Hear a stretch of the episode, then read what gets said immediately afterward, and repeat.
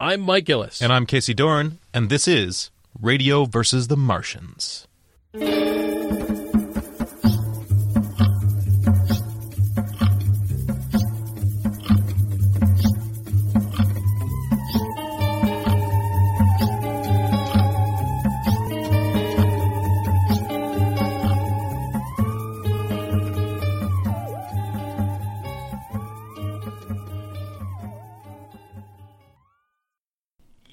Jim Varney, he's he's not a creepster, right?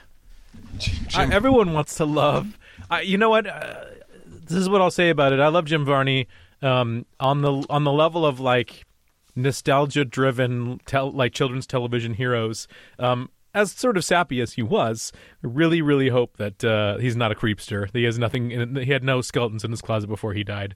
We weren't allowed to watch Ernest movies in my household. What? Why? why? I think because my parents were so disgusted by them.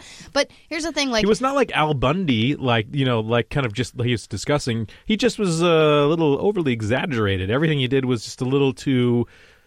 I don't know, not drippy. I well, it's say. weird because my, my mom loved Paul Reubens. Like my mom Oh. loved Pee Wee. She thought. Pee Wee's Playhouse was hilarious. Oh, But. Ernest was off limits. It was just like no, it irritated them. Plus, I think there was a bit of that like slapstick weirdness that they thought would be like modeling poor behavior for their children. It's so weird because I was about to mention Pee Wee Herman because I was thinking what they would think of that because Pee Wee Herman occasionally makes references that are a little bit adult.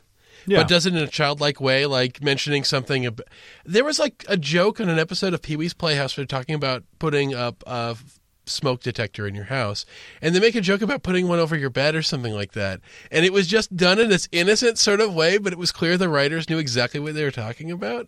Where the earnest ones seem a lot safer. I Yeah. would think he's he's like he is a man child too.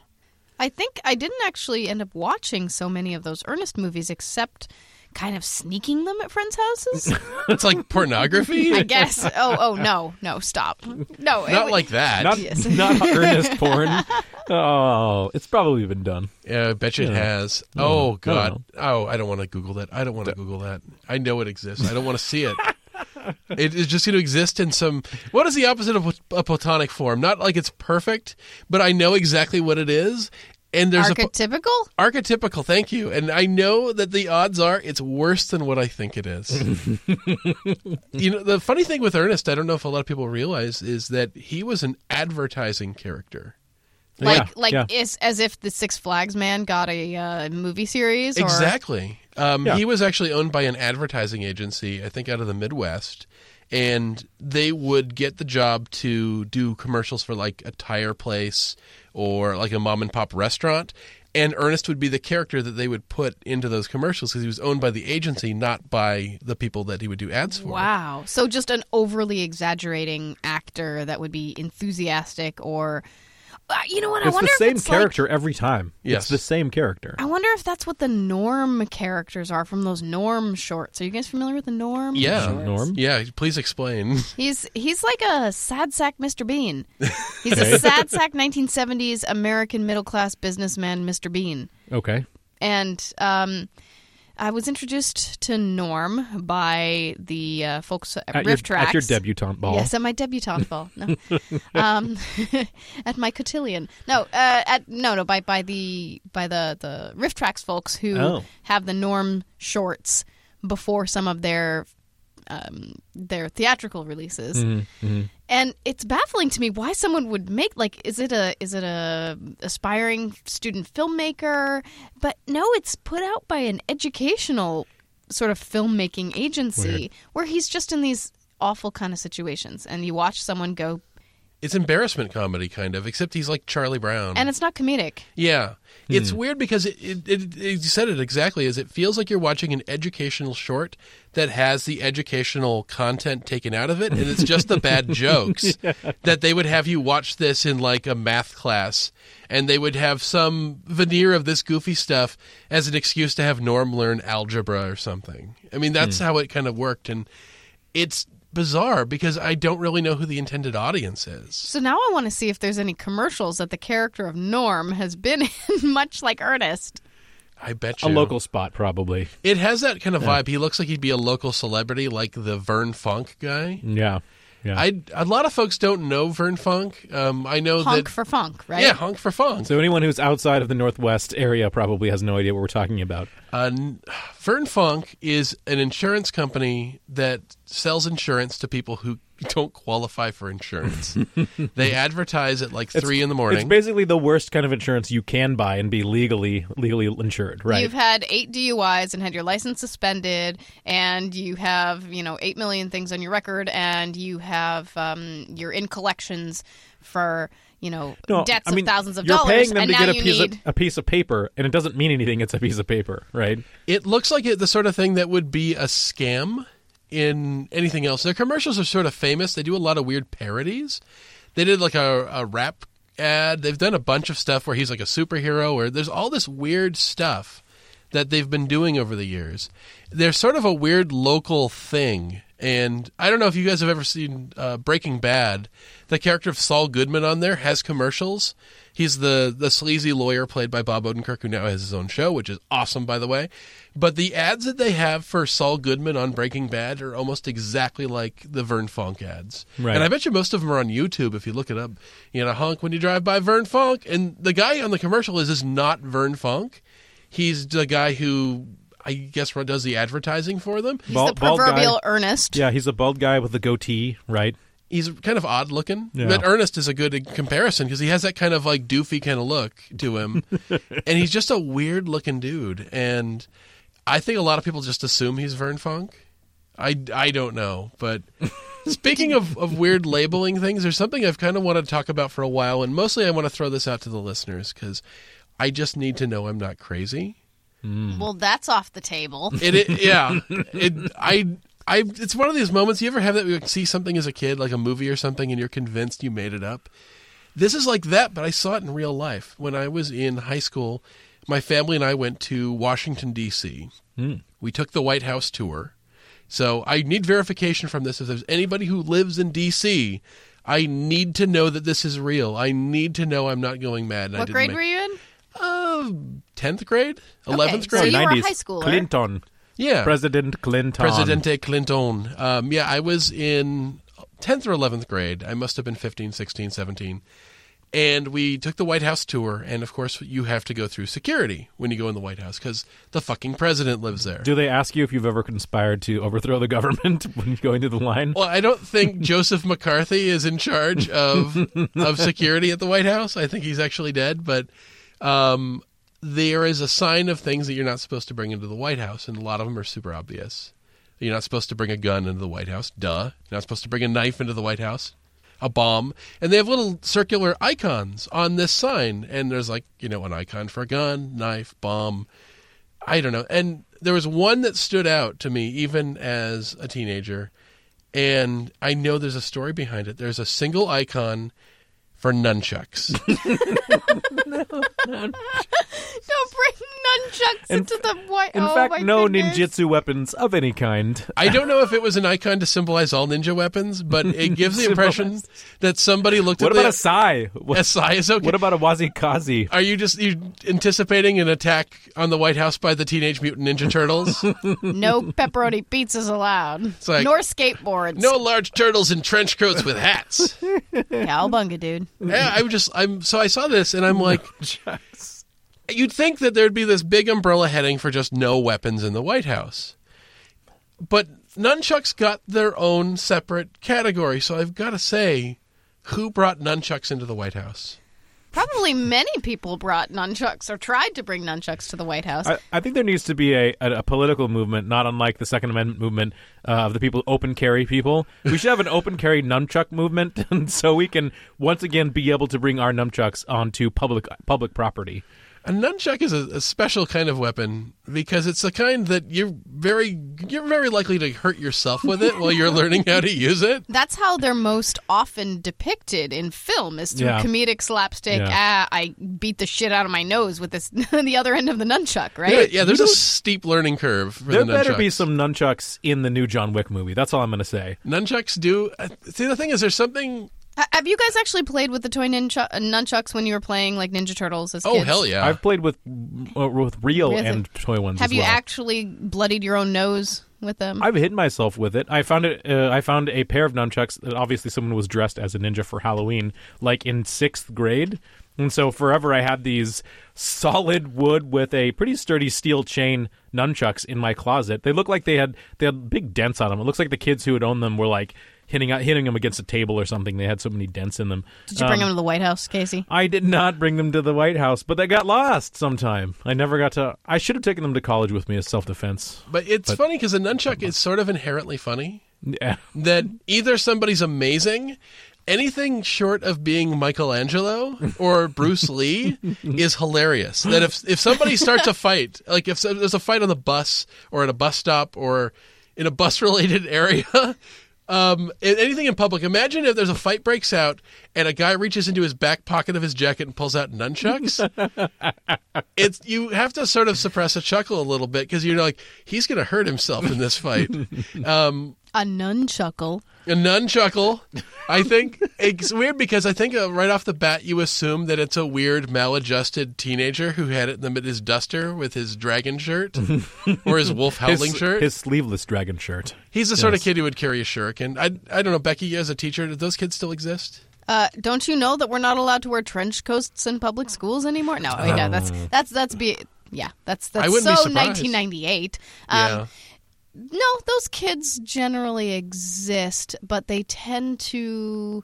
I don't know. Um, I think I don't actually see all that many dragon teas. But, Yeah. but my classroom is located next to the uh, classroom who's who, who hosts the anime club.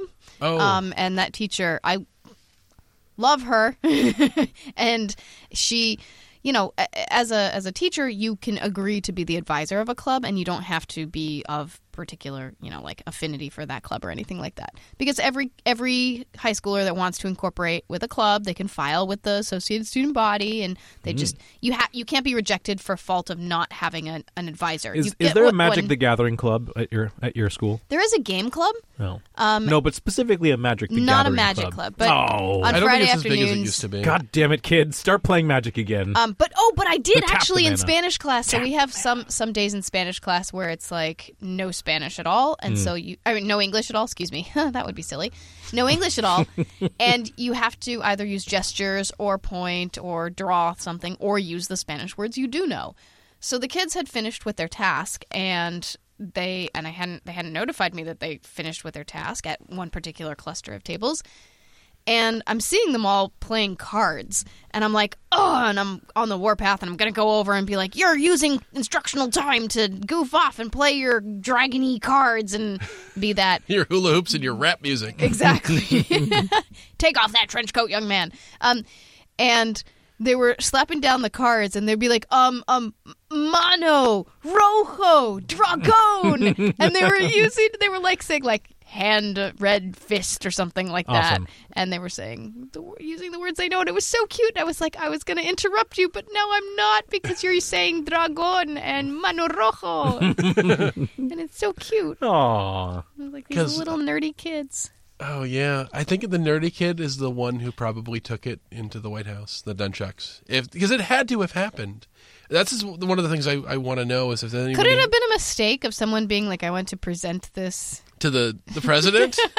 I want I want to hand my weapon to the You got, you got president. tackled by Secret Service. It's like that scene in the Lord of the Rings. I give you my sword and my axe There, there's and my nunchucks. there's probably a different procedure for doing that for heads of state. Yeah. You kneel before the president and present him with your nunchucks.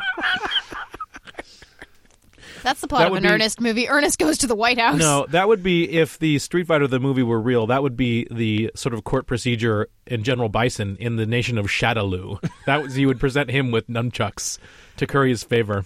yeah, I just Oh, I, I've got something to talk about. I I really wanted to talk about this with you, Mike. Um, so we had before on another one of our point fives mentioned a forthcoming streaming only Star Trek television series set to start sometime in 2017. it's streaming only. It's streaming only. yes. Authorized or unauthorized? Authorized. It's CBS. Oh, It's on the CBS All Access, which is their streaming venue. This isn't the fan based one that people got their panties in a bunch about. No, this is for real. Uh, so it's precarious, right? Uh, they just named the showrunner for the uh, Star Trek. What's it called? Beyond. No, Star Trek Beyond Oh, is a the, movie. the movie. It's called Star Trek something something. Star Trek SVU. I should know this. Uh, That's yes. yes. So is- uh, the showrunner is none other than Bryan Fuller, who was the guy who created the Hannibal TV series, and I think he did Pushing Daisies and a couple other series, and he was a staff writer on DS9 as well. Oh. like um, like one of the one of the guys who's now n- known for well he's now known for taking a show on NBC off of based on the Hannibal property and doing a damn good job of it. Um, it got canceled unfortunately because if you do a show about serial killers and uh, on network television it has a really hard time surviving. But three seasons, That's a holy long time. Yeah. yeah, it's pretty exciting. It's actually really exciting. It means that someone who sort of had access to and crafted part of the sort of the, the the lore, and also as a dedicated showrunner in their own right, um, is going to have some say into how it's how it's going to be put together. You actually sound optimistic about something uh, related to Star Trek. Yeah, I- it's pretty cool. It's really cool to have someone to glom onto a little bit um, because before it was sort of like, oh, well, Kurtzman um, is going to be part of it, but he's going to be a producer. So they weren't even really sure if they were just going to do like a, we're going to set this in the same universe as Newkirk and New Spock, but we're never going to have those characters. You know, like Agents of S.H.I.E.L.D. sort of thing. Oh, thing. Agents of S.H.I.E.L.D., the big problem is you have a story about a universe. And the idea of doing something set in the Marvel universe, but from the worm's eye view, I think is really cool. Um, but when you can't use any of those actors, it just kind of makes it feel unimportant. Because you have a S.H.I.E.L.D. Show, and who's the most prominent S.H.I.E.L.D. character? Well, Nick Fury, played by Samuel L. Jackson. And unless you can get Sam Jackson to be a regular on your show, it kind of feels like you're I don't know. Unless the whole point is it's a bunch of nobodies, and occasionally Sam Jackson walks by in a cameo. I I don't know. What's what's your opinion on switching it out with a different actor and being just very upfront about it, and being like we know that a character is bigger than an actor. C.G. Charlton Heston playing Nick Fury. Oh, well, Fail. No, yes, I reject no. your opinion. I know I asked for it, but rejected. Billy Connolly. Billy Connolly. Was but he the Rocketeer? No. No. that's that's um what is his name? Bill Campbell, I think. Not Oh. Br- Bill Campbell, not Bruce Campbell, not think- Bill I think you're- Pullman. I think you're right. It's Bill. Cam- is it Bill, Bill Campbell? Bill Campbell or Billy Campbell. But I think I wouldn't. I couldn't handle another actor because Sam Jackson is such a big part of it, and all he could be is TV Sam Jackson because he'd have to do a Sam Jackson impression. Wait, has he ever been in, on a TV show, on a regular television show? Reoccurring character? He might have been on Sesame Street episode as Samuel L. Jackson. No, but recurring character on a television show. I don't think so. I think Hmm. he's always been a movie guy. I, I'm thinking something like the Stargate franchise. Oh, You know, where you have Daniel Jackson that's that's replaced. You know, by uh, Franks. What's Michael Franks, right? And uh, you know, you had you had all the different characters that were that were there in the original that were the same characters, and the the characters persist when the actor doesn't. sure. Yeah. I guess I just because I, know Sam Jackson is going to come back again. It would just seem weird that he's just a different guy. It would. It would would seem weird because it's the Marvel Cinematic Universe is ongoing, and Agents of S.H.I.E.L.D. is supposed to be like a spur off of the Cinematic Universe, Yeah. right? That's why it would be weird. It would. I think it would actually make it feel less legitimate. It also happened with Clueless, but I don't imagine Yeah. we've watched that. The same way they made an Uncle Buck TV show that nobody remembers. Oh, my God. You know that the current iteration of the Parenthood TV show, I don't even know if it's still on TV, is actually the second time that they've made a TV show out of that movie, Parenthood. weird. There's- They did a, pretty much everything in the 90s got a TV show for a while. I'm shocked that there wasn't a Mrs. Doubtfire TV show. it actually seems like it would have transitioned well to TV. Yeah, it would have. I But mean, it- it's well, obvious. no, it would have had to be halfway through the tel- the the movie for it to be the running gag. It would it would have been well. Also, the '90s saw the the rise of the nanny, and you can't have a competitor to the nanny where it's another nanny. That's true. I think they could. it would have been hard enough with a not Robin Williams in the role because you can have a not Sam Jackson and but not Robin Williams is really hard to imitate. I think both of them would face the same challenges. Yeah, because they're such a distinctive actor and well, I- once, once you cross the barrier and do the movie to TV show and make it an animated series, all bets are off. You know, you can have some some voice actor do you know Michael Keaton's Beetlejuice and Beetlejuice the animated series, and it doesn't matter, right? So you can cross over that way. You can cross You- over animated. You can, but it's supposed to be crossing over both ways. That the stuff that happens on the TV show is in the same universe as where I don't think the Beetlejuice TV show cartoon gave a shit.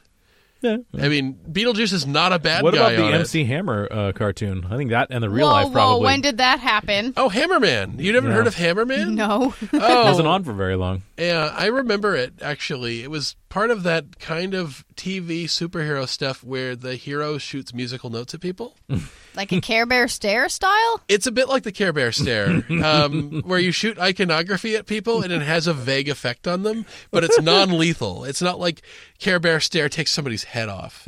No, it just it just warms their heart and makes them, you know. Makes them feel. It's like the opposite of hardening one's heart. It's just it making somebody feel, and you're just like, you know, that's kind of creepy, and it's breaking some boundaries down. You're getting into my emotions.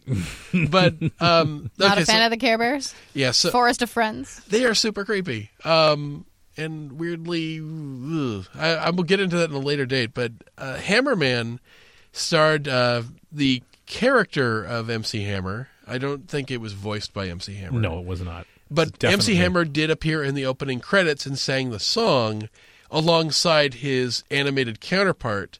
And it's a story of a guy who lives in the inner city and he's a good dude, but uh, he is a legacy character as he gets passed along the magical talking shoes of an older superhero who was kind of a Motown superhero who passed along his shoes and gave this young guy the power to be Hammerman which he could ride along the musical notes on the, the I don't know I don't know musical Yeah. terminology, Right. but you know The the, lines, the staff. Thank you. He rides along the staff, kind of like Iceman from the X Men.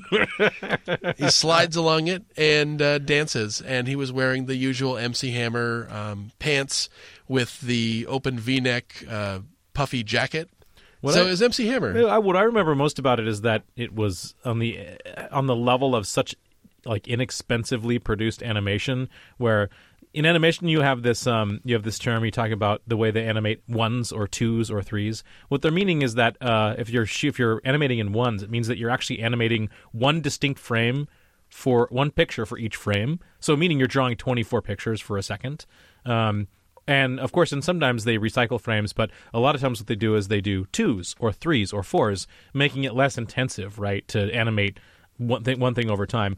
For like MC Hammer, it was like halves. It was Yeah. like it was like one frame every two seconds, one frame every three seconds sometimes. Yeah, it's It was the cheaper really animation. I don't think it was full on Hanna Barbera because Hanna Barbera is sort of famous for having a character stand completely statue still and just having their mouth move. Oh, I, I like the explanation for why a bunch of them had uh, collars and neckties. Yes. It was so you could keep their body completely static and just change out their head. Right. Yeah, it, Right. it's Yogi, just cheaper. Yogi, right? Yogi, Yogi Bear. Bear. That's why he's got the collar. And actually, almost every Hanna Barbera character had a bow tie or a collar or something. Right. It's just a way of cutting corners. It actually saved a lot of money because you didn't have to keep drawing the whole body. And that was the thing with Disney is Disney was quality. Disney could spend a couple of years making a movie so that they would actually for Bambi get a deer and actually Yeah. watch its movements and try to match it. Well, it's. I mean, most of that is a result of just the economics of the two different media, right? Like the turnaround time if you have to make what twenty episodes of an animated sh- animated show every year versus one movie every three or four years. Um, Sometimes even more than 20. I mean, some Yeah. of these cartoons weren't just Saturday morning. Some of them went on after school. yeah. So you had to make a bunch of them. There was like a 50 episode season. It's kind of weird when I look at things like, say, uh, Tiny Toons or Darkwing Duck or any of those things that came out at that time. They would have really, really long seasons, a lot of them, or Yeah. G.I. Joe, because they were doing them daily. And you could see a big, you know, jump in difference between the way the animation in the show looked and the opening credits. Thundercats is probably the worst uh, version of this, where Right. the opening credits look They're, amazing. uh, yeah, they're awesome. And then you watch it, and there's, like you said, there's nothing moving for like a Right. full beat, beat. But it's beat. not- it's not oh, just- someone's head flicked in one different direction. It's not Yeah. just all the old techniques that you show where um, you're having characters talk over and all you're seeing, where you're just seeing like a static background and you're panning across it and there's nothing going on, but you're hearing characters talk for like six or seven, eight, nine, ten seconds. Yeah. Just because you don't you don't want to animate that in between there. But with I, I distinctly remember that with MC Hammer, like him walking along this the musical staff was like it was like jump, jump, jump, jump, jump. It felt like your inter- internet connection was slow, you know, and you're only catching only His catching a frame, frame every rate is down. three or four seconds, and you're like, oh, this is grotesque. You can't even watch it. It was weird. Everybody in the '90s got a I- cartoon. I- now thinking about it, thinking about it now, uh, when I saw Transformers the movie at the Dollar Theater, which uh, the Dollar Theater was the place I saw a lot of movies, um, Which Transformers the movie? 1985 or six or The animated one. Yeah, the animated movie. Um, it's Transformers the movie, and it still will it will be forever. That's Yeah. the that's the name. Um, I was amazed because I don't think I'd ever seen an anime movie. Basically, it is an anime Japanese anime movie done with American actors. I had never seen anything like that before. That is a weird movie. Uh, It does have that more of an anime feel to it. It's clearly really violent. Yeah. I mean, there was actually a lot of controversy that came out of the fact that they kill Optimus Prime in this, and that he goes still and his body turns dark gray, Yeah, and children cry. And they actually got a lot of really angry letters and uh, phone calls from parents who just comforting their traumatized children. And Hasbro, the folks that were making this cartoon, didn't think twice of it because they were like, "He's, he's, a, he's, a, toy." you know, he's not somebody that they really underestimated how emotionally invested people were in these robots that turned into cars. How no how how, how they were invested in what were essentially like 25 minute long commercials for toys. They were. I mean, the '80s was. I mean, it was the decade I grew up and started watching these kind of cartoons, but it was also a decade that. I believe Ronald Reagan had gotten rid of most of the regulations that stopped these car- cartoons from just being an extended commercial for a toy line. Right. And a lot of them were. They were directly tied to like the show Mask or Thundercats Sure. or uh, any of these Well, Silver no, it was it was still completely okay if at the very last uh, half minute you said, "So remember, kids, be nice to your neighbors and friends." Yeah. Yo, or joke. change the batteries in your smoke alarm. you know, it was. It gave you that sense that there was something uh, actually socially useful about this cartoon, but it really just felt like a plea bargain. I, I think in retrospect, though, the uh, the- some of the content is like pretty drawl. You know, looking back on it. However, really, as far as Morley is concerned, what was just what's more just utterly intolerable is how the in between the commercials in between watching the show were so awful. Were so manipulative. Like why why were why would we in, retro, in retrospect think about being like oh well they're just they're just commercials or whatever. You- you the actual remember them. commercials of the time were awful. You remember them saying, Dreadful. "So kids, you can't call since you're not 18. Go tell your mom or your babysitter or your dad to call this 1-800 number now for these Connecty Glow blocks." oh God. Yeah. Do you remember the Connecty Glow Blocks advertisement? No. It was midday Nickelodeon, and it was in hmm. between every single thing. Midday or afternoon Nickelodeon cartoons, and they were for glow in the dark. Like they were a combination of Legos and K'Nex. Hmm. And the commercial had an 800 number that you could call now, and they said the 800 number like 16 times, and they told you to go tell your parent or your babysitter to call. Yeah, that So you could sounds order it. really familiar. Your babysitter. Your babysitter. Oh get man. the get the card, little girl. it's close enough to a grown up. it doesn't matter. Make your She can, parents she pay. can she can read the numbers off the back of the card. Sure. oh man. Yeah. Anyways, it's- what were we talking about? We were talking about Star Trek. Anyways, Star Trek s- sounds awesome. You're excited. Uh, it's gonna be it's gonna be a something that we haven't seen presumably since the '90s, but uh, you know, there's a, a worry, an ever-present worry, where the the specter, the specter of J.J. Abrams is haunting the continent. What's the costuming like? I don't know. We don't. I mean, we don't know much about it at all. Okay, so except for it's- that, so that, that it has a cast it. producer and a showrunner, and they don't. They have not. They have yet to. Pitch Have they like, haven't the named the concept behind the show? Because I mean, again, it's Star Trek that can't be about Kirk unless they want to recast Kirk and Spock and everybody. So I would imagine. I don't know. I guess I am. I'm not as optimistic as you are, but I'm curious, and I think the first trailer will usually give me enough of an idea about whether I want to give it a chance or not. And Yeah. the fact I'm not completely writing it off, you know, that's something there. I'm I want to like Star Trek. I want to have Star Trek back on television because I think Star Trek is better made for television. It's built for television. It's more about ideas and long stories and less about spectacle. So I guess I would like to see it there, but Are, you referring to the theatrical Star Trek that you think is just not not uh, Yeah. where it needs to be. Explosions and people running down hallways and A trailer that basically looks like a, a advertisement for Monster Energy drink. yeah, where Captain Kirk is apparently jumping a chasm on his dirt bike. I didn't even know there were dirt bikes on the Enterprise. I guess. Emergency dirt bikes. Emer- Holodeck. Again, we quick. Uh, it says it's an emergency alert. All hands abandon ship. Make your way to the dirt bike escape pods, He's gonna ride down a ramp. just in case. Yes. Oh man, I don't even know what to say. I, I'm willing to give it a what chance. What kind of fuel do you think they run in uh, those dirt bikes on the They got Enterprise? they got nacelles on them. no, I think they probably it looked like it ran on gasoline. It sounded like it ran on gasoline. Scotty just keeps a few, you know, a few gallons by, on the side just in case he needs to run the emergency motorcycle. He's got a generator down there. He's gonna pull the ripcord on it. And he's like, oh, we have some of the most advanced fuel systems in the entire universe, and we're going to go with fossil fuels for our dirt bike. I would like to see the Simon Pegg Scotty though, with uh, like kind of underneath a car with like smoke blowing in his face and his hands covered with motor oil.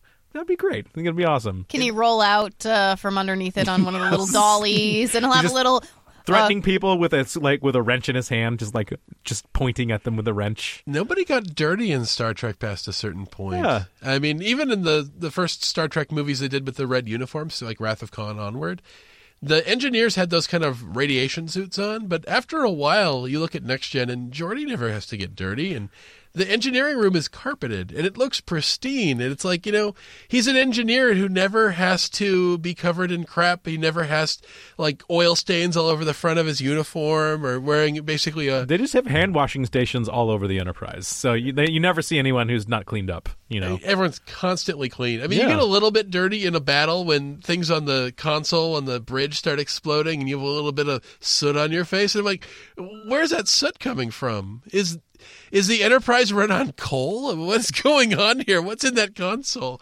And if there's black powder in that, am I going to get cancer from this? hopefully there's not too much that's carcinogenic on board the uh, Enterprise D. All I know is that the Enterprise, based on a couple episodes where the console explodes and sets uh, Chekov's hand on fire, I'm like, like in the motion picture, I'm like, Yeah. you know, they really could have used a surge protector there. that probably would have been a good idea. But uh, I, I thought it was particularly effective, and because you you don't actually have to do much except for set building on this. Is when uh, the warp core was in breach and the doors came down, the blast doors came down, and you had to see Geordi like diving and rolling under to get out. You'd be like, "Yeah, that's awesome. That's a way that you can have some show some danger without needing to put a enormous amount of special effects. You just have like a smoke machine, just like." Blast a little, a little under the door, and have a door come down. Have some guy Yeah, on the street red alert rope. lights, yeah. it's, it was great. that's how you really kind of did it. You also rocked the camera a little bit, and people would sway side to side. There's there's a so there's a in, i- interesting is if is it going to be like shaky cam? Will it be like shaky cam new Trek stuff, or will they want to film it like Star Trek is was was filmed up until like Enterprise, which is you're kind of filmic, setting up shots, dolly shots. walking through hallways, sliding doors, that kind of stuff. I mean, is it going to have like a West Wing style walk and talk thing? That, how they're going to do it, or do you think it's going to be more like Mad Men, where they want to make this is actually a piece of art where they're filming it with static shots? You know. I don't know. It depends entirely on the director and how much work they want to put into it. It's a lot easier to do simply over the shoulder shots and then a two shot.